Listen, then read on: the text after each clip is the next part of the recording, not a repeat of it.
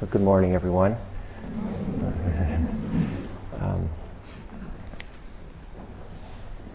so, I recently uh, went to. Okay, great, thank you. A, uh, there's a tour in the Bay Area of Buddhist relics. Uh, I'm sure there's some people who have gone to that tour. If not, um, you can find out about it. I, I saw it when it was in Berkeley last week. I think this weekend in San Francisco. I believe it's going back to the East Bay. All you'd have to do is Google Buddhist relics, you know, San Francisco or Berkeley, and you could find it. So for those of you who aren't familiar, relics, um, maybe not so much here in, in our scene, but certainly traditionally in Buddhism, uh, relics are kind of a big deal where some great master or teacher dies and is cremated, and then they take the ashes, or perhaps there's some bits of bone that weren't completely burned, or sometimes also it leaves behind these little, small little spheres that look like little pearls. I don't know what that is. And so they'll gather all that up and collect it and put it in perhaps a stupa that is then, for some people, it's, it's really an object of worship. But I think for, at least for me, it's more just inspirational. Certainly a great, it brings up a great sense of gratitude and appreciation and inspiration and also quite a, just honoring these great masters and what they've taught and passed down. So, um, um, you know, just going back to the time of the Buddha, uh, relics have, have, played a big part in traditionally in the history of Buddhism. So um, there's these relics going on tour, and so when I went with my wife last week, and when you come when you come in the room, they had uh, if you wanted, you could go to where someone was sitting up above, and you could kneel below, and they had this. Um, it was shaped like a pyramid. It was wooden. I don't know what. Maybe it had some of the relics in it, and um, they put it on your head and say a prayer. And then you could bow and everything. So I went there, got the wooden thing on my head, and, you know, they um, got the prayer, and it was really just sweet. And then you could go um, get in the line, and before you even got to where the relics were, and you didn't have to do any of this, but um, I just loved it. And you could, uh, they had, you know, you could ritual bathing the Buddha. They had a little Buddha statue, and you could pour water. And they had a sheet if you wanted to. You could say some of the prayers. Um, and so, um, and then you go through and you come to the first relic. And what the relics were, it's they're little small glass bowls, just a few inches, two or three inches, and in there is a little bit of some kind of material. Maybe it's ash or bone or just some kind of material. It wasn't clear, just little, little tiny bits in there. So you come to the first one, and there's the bowl, and there's a sign Shakyamuni Buddha. um, now, I have to say that we don't actually know if it's the real actual historical Buddha's ashes right in that thing. It's it, it, the history is so obscure and remote. We don't. It's just not known. But what was interesting is it didn't matter. For all practical purposes, in any way that did matter, that's the Buddha. Uh, and then went through the final group, and now it's getting more to con- more closer to contemporary times. So we pretty much know those are the actual ashes. And there was a few names because it was all Tibetans that I didn't recognize, but uh, Lama Yeshe was in there. Some of you will know Lama Yeshe. He was cremated at Vajrapani, which is in the Santa Cruz Mountains here. You know, he died. What was it? 15, 20 years ago, something like that.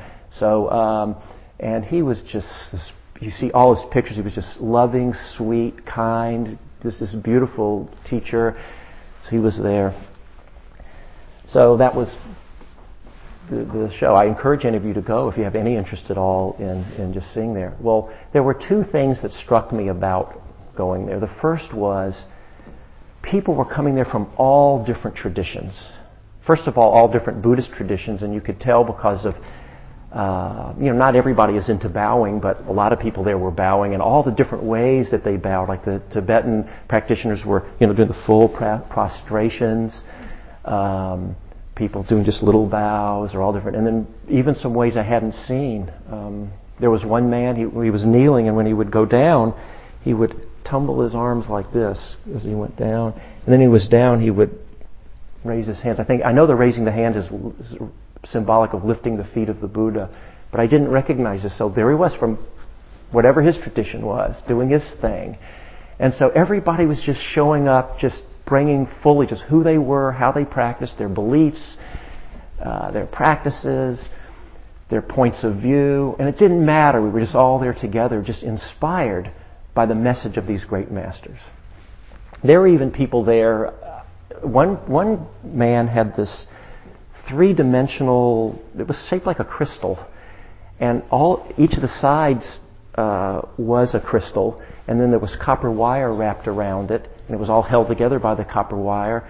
And then he had something, another wire, maybe like the antenna, I guess, where you pick up the vibes from or something. And, you know, he was holding it out over the relics. And so, you know, he's doing his thing, you know. And, and, and somebody else had a crystal, it was like a pendulum. He was there swinging it over the relics. And so it was great. And, and all of my judging mind about who's right or wrong, it just was gone. It was just so much love. And that's one thing that really struck me of that commonality that we were all there, you know, everybody coming for the inspiration, for the appreciation of the relics and, and to see what they could bring of themselves and also what they could take away of value. So, and there were people sitting around meditating, and they also had this um, kind of beautiful meditative music playing. It was just great. So that was one thing that struck me very powerfully. And the second thing was, as I mentioned earlier, how alive it brought a sense of all these teachers. You just felt like uh, they were th- there, you know. And uh, I really appreciated that, and so I've been reflecting on this. Uh, it just brought up a lot of gratitude for me. And so, you know, we look back at this history of Buddhism, which is now more than 2,500 years. We always say it's 25. It's getting maybe closer to 2,600, actually, isn't it? If you look at the Buddhist calendar. Hugh, do you know the the calendar? To, yeah, I don't know, but anyway, this unbroken chain of teachings of these of these men and women both, great masters and teachers who have um, heard the teachings, practiced the Dharma, come for them for themselves to some profound, deep realization or awakening or liberation or freedom, whatever word you want to use, and have kept that alive and then passed it on down to the next generation. Right? In an unbroken chain. And so here we are today. If you look at all the different traditions and schools of Buddhism and, and groups, you know, the practices vary tremendously among them. The belief systems are different. They all have different cosmologies, often different views about what enlightenment is. They use different language. But underneath all of that, if you step out of the belief system, systems, and I'm not saying we have to do that or even necessarily perhaps we can't completely step out of our belief systems. That's all right. That's not my point. But underneath all of that, if you're actually looking at the, the, the, the fundamental message and, and the fundamental path and practice, there's a, there's, it's a very simple, and there's a commonality there that they're, all of these great masters were pointing to.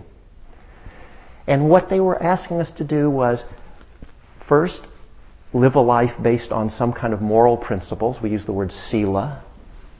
So living, or, or at least starting to take on the practice of trying to live more, we're not going to be perfect about it, in a way that creates more well-being and happiness for ourselves and others and less suffering for ourselves and others. So it's non-harming, non-stealing, you know, the five precepts we talk about not abusing our sexuality. We all know that sexuality can cause a lot of harm and suffering, and for many of us probably has.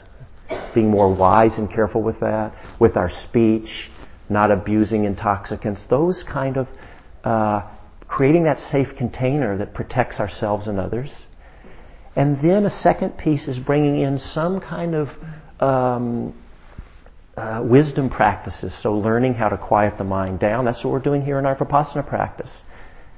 Learning to, to become a little more quiet and then uh, cultivating that cl- clear seeing, mindfulness and clear comprehension. So we start to um, drop be below the surface appearance of things and to see more clearly and to, to wake up more. And there's a lot we could say about what that means, but I'm sure you've all heard that talked about many times. So this sila, this morality, this wisdom, and then some kind of practices that open the heart of, of love and compassion. That's the message.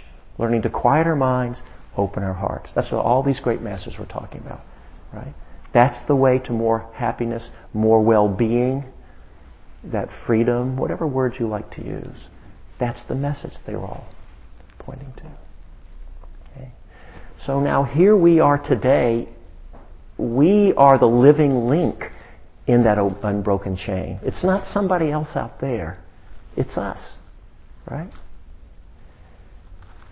At the time of the Buddha, I often reflect on this. You know, there's all these stories of him giving talks, many dis- different circumstances. It was as real as this moment is right now, right? Feel how real this is. We're actually here in a room. It's not something way off, you know, in remote history. There was a man sitting here. People came. All these things, you know, happened, or many of them happened. Right? It was as real as this. I think for many people, um, the idea of enlightenment can feel very far away. That word enlightenment somehow has a, for some people, it has a connotation of something, you know, way far away from me. Whatever enlightenment is, I mean, that's, I'm not even close in this lifetime to that. But I would like to suggest that there's another way we can think about that. We don't have to set up some um, you know, unattainable ideal view of some state that we're going to reach. I think we can actually look into our lives right now, and I would like to suggest that there are some people here I know, but I think most people here I don't know. But I feel confident to say this is true for every single person in this room. If it's not true, you know, come talk to me later. We can talk about it. I'll bet every one of us can look to, to some aspect in our lives. Maybe it's one thing where if we look back in the past, it might have been an area where we really suffered around it a lot. We really got caught a lot. We didn't have much freedom around it. And then can look now and say, you know, I'm a lot freer around that area than I used to be. I may not be completely, I may not be a Buddha yet, but you know what? I've reached a lot more freedom around that. A lot less suffering a lot around that. A lot more wisdom in that area. Right? Now, part of it may be just if we live long enough, hopefully, and do nothing else, hopefully we get some wisdom, right? Just from getting older. I'd like to think. but also, I mean, we're all, you know, we're not out right now. We're here at a Dharma center, right? We're not, whatever, you know, you could have done anything this morning.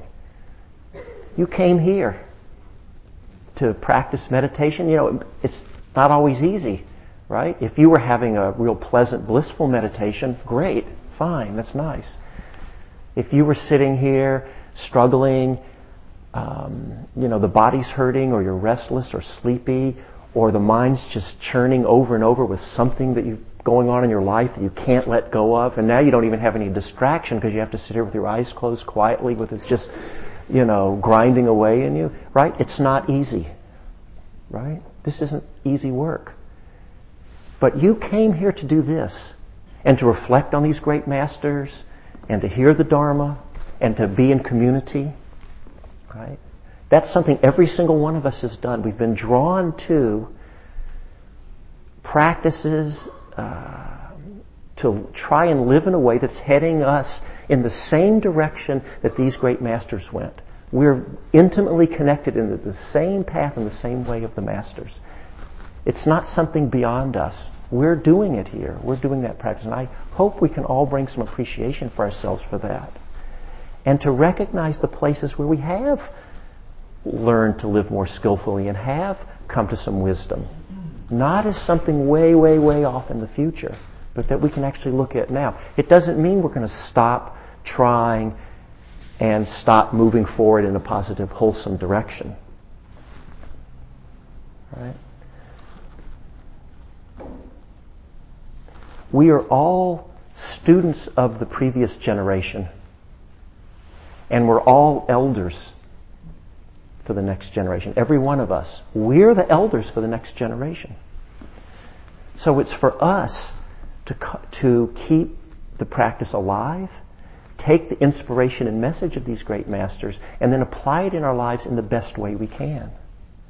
And so we don't want to create a struggle or a suffering about it. You know, you don't want to create it like, yeah, I, have got to get, you know, if, if we turn the path into, I've got to get, all of a sudden we've created, we've, we've turned this, the Dharma into another object of clinging and grasping.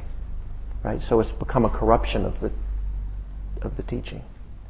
So we want to be careful for that. And all of us will probably, from some time or other, many of us at least, will fall into that trap. It's, it happens. You know. It's not the worst thing if it happens. You just, you know, suffer a little bit. That's all and then someone will say or do something to snap us out of snap us out of it. Uh, I'm um, some of you know I'm working on a book on the topic of samadhi, and I, um, just a few weeks ago I had two um, Buddhist publishers have said they're really interested. Wisdom Publications and Shambhala. So wow, that's really great. These publishers, and when they both happened to call within a few days, I just felt so happy.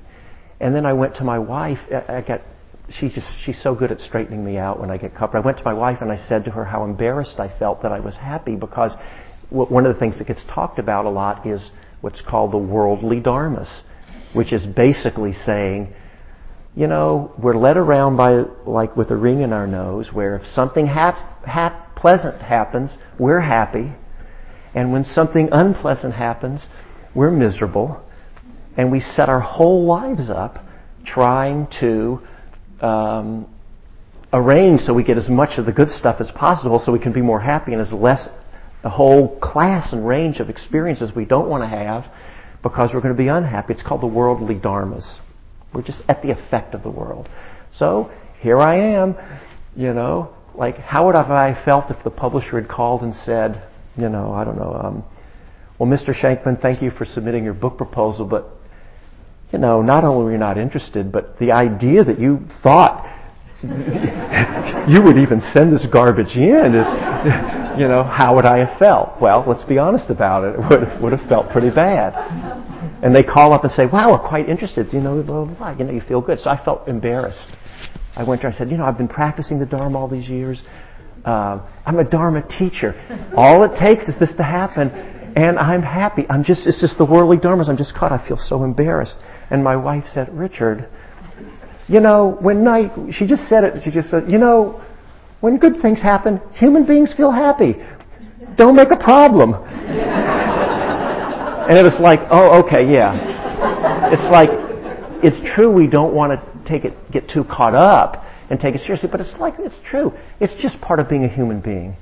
And I don't think the teachings are asking us to stop being human beings, right? That's just an, you know, right? We're just asked to we're not throwing out our humanness, but we're also trying to bring a sense of freedom around how to work with whatever experiences do come our way, right? We're just adding in some extra tools and wisdom uh, to use. So, you know, there's many ways we're going to get caught. You know, a hundred times, a thousand times. Right? Until we're, until we're, get our names up on that, when we're in a bowl with you know, we're going to get caught a thousand times. It's all right. But we can look at, you know, what we have and bring some appreciation.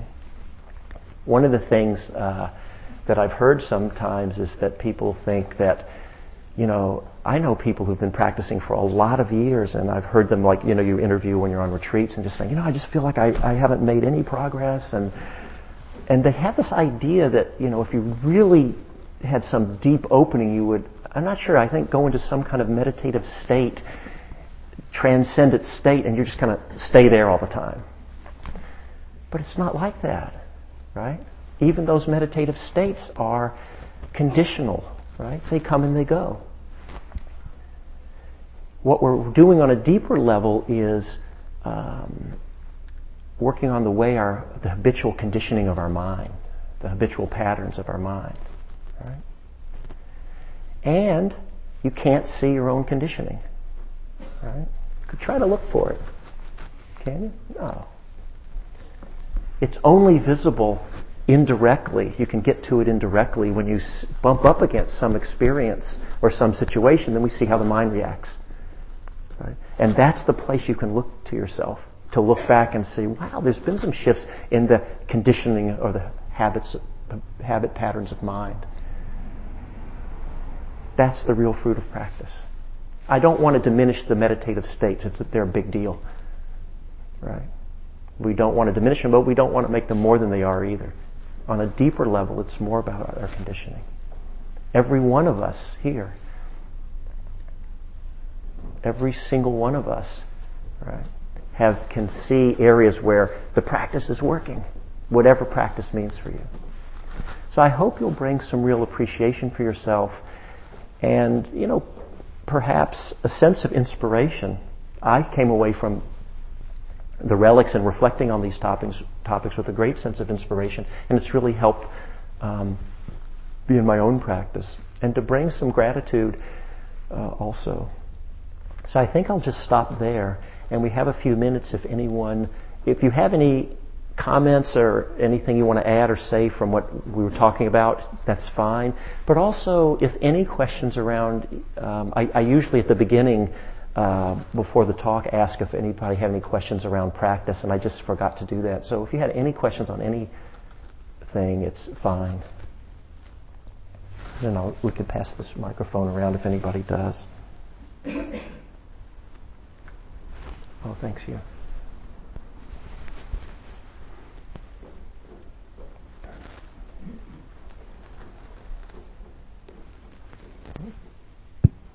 And if not, that's fine. But maybe we'll just sit for a moment and let it let it cook for a minute or two. I have a just a minor irrelevant question. Yeah, yeah. Um, were there any uh, women in the? Oh, I'm sorry. Were there any women in the relics?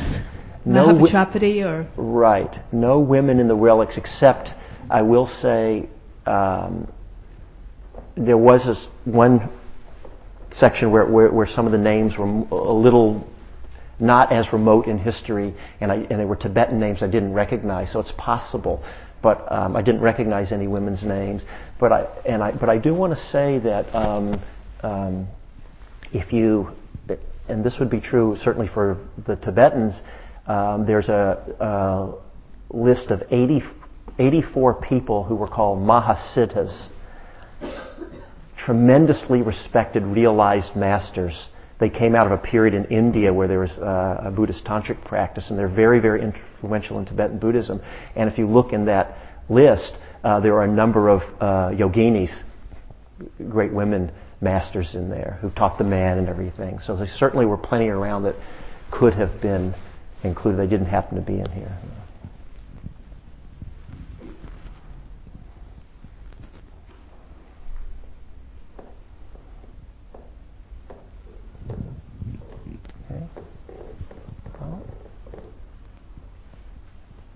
I can't help making the comment that uh, I appreciate Richard bringing up in the beginning of his talk how important not just this sitting practice is, but also the practice of sila and the practice of generosity. How um, not only generosity but loving kindness, all of the practices that incline and open the heart. Um, in fact, I believe the Buddha called them the three pillars and I like to think of it as a, like a three-legged stool. You can't possibly really do this practice without doing all three. All three are necessary.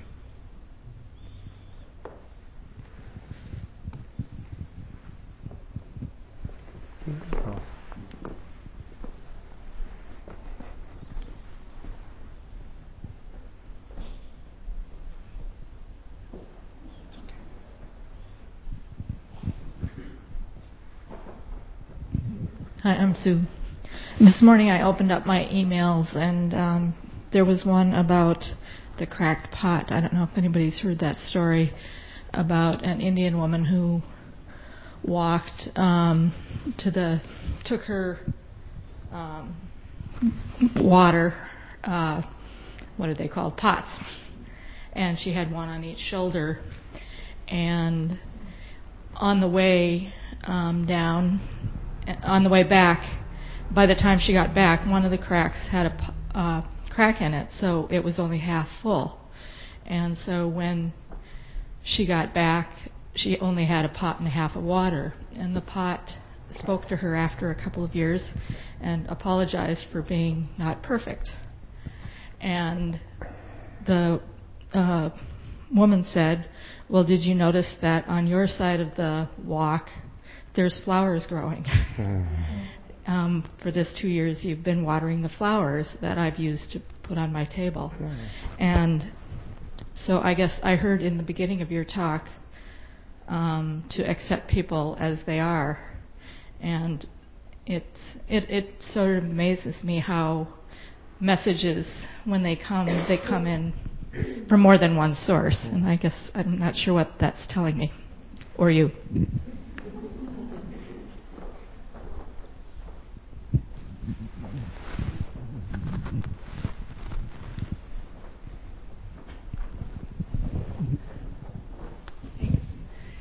Um, Richard, whenever I listen to you, I always uh, come away with a, a gem about how uh, how you apply the sila and openness and um, some of these gentle practices we have to a real experience that's just happened to you. It's like you bring to us how real you are in your own life. Um, this summer, for example, you talked about being on vacation with your wife in Mexico and uh, getting caught in a, in a tide that wouldn't let you easily get back to shore, and how you um, and your wife together figured out that if you rest when it's pulling you, um, I guess, out, so you just hold your place and then paddle like heck when it's you know pushing the other way and make the most of the the, the tide going the other way.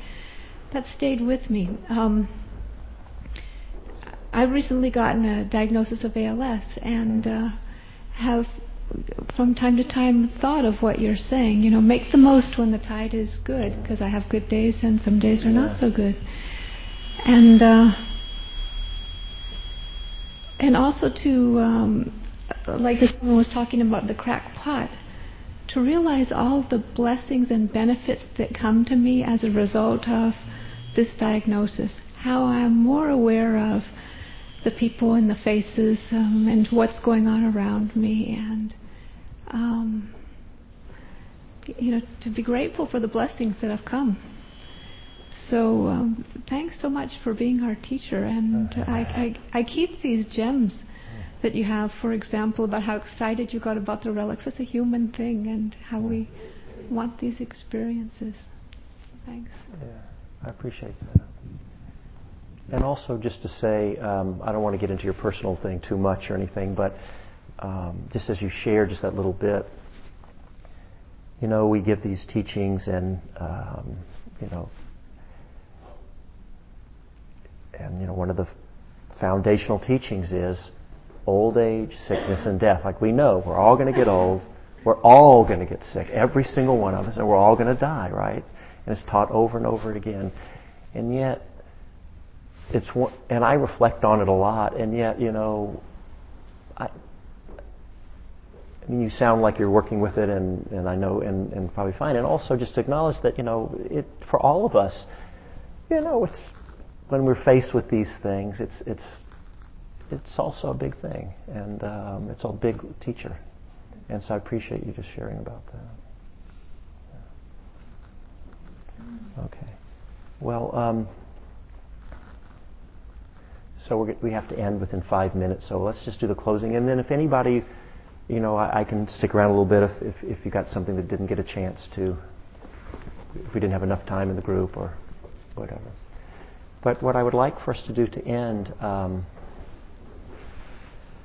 well, I would just invite you, first of all, um, I know what can happen sometimes when there's a discussion um, or talk that sometimes the awareness goes out kind of into the group and we're, you know, it's out into the talk and uh, whether we like the talk or don't like it, you know, it can pull us out of ourselves. And so if that's happened, uh, which is common, I would just invite you to then bring your awareness back, you know, connecting back inside into the body, into the heart and the mind, and just bring your mindfulness inside to um, just to connect with your experience.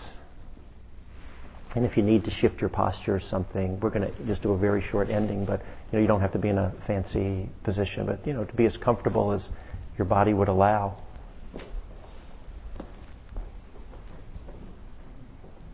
And then connecting in to the heart and the mind and the body.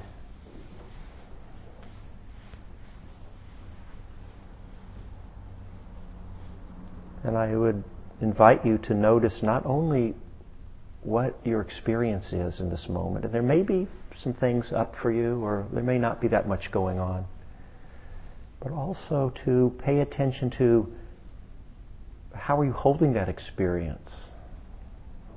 Or, or what's the relationship you're having now with that experience, with your experience? And see if there can be a sense of um, allowing, just allowing ourselves to be and the unfolding of our being just moment to moment now. Just that act of great um, self acceptance is a tremendous act of kindness for ourselves. You know, so often we get in these struggles with ourselves or our experience or we're really kind of in an adversarial relationship with ourselves sometimes. So to see if we can start to shift that and holding ourselves just as we are with, with just tremendous uh, love and compassion and care. And also, um, you know, if there is some, in some way that you're, you're not able to bring that acceptance to yourself, then, then bring some acceptance for that place in yourself.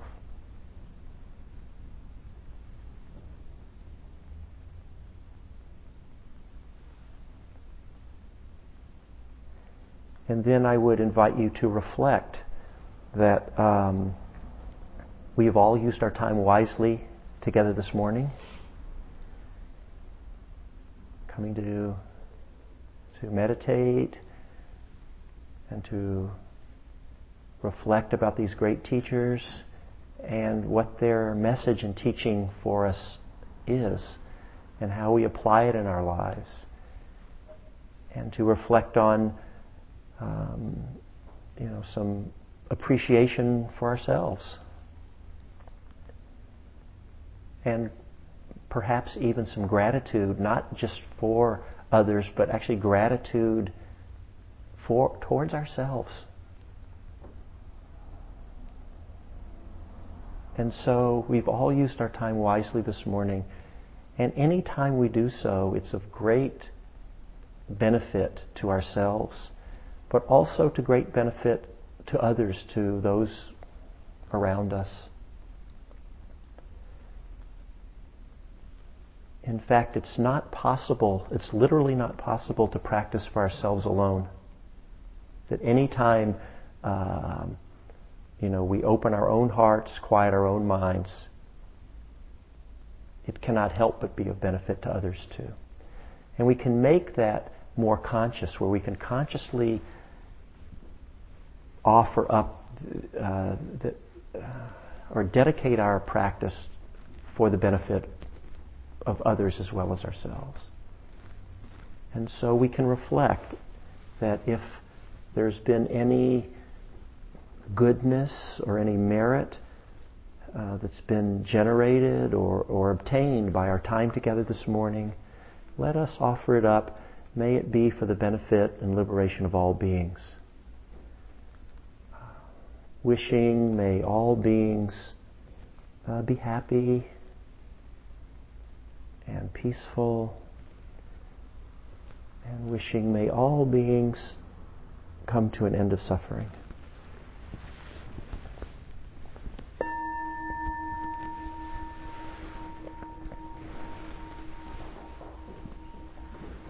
So thank you all very much. I hope you have a good morning.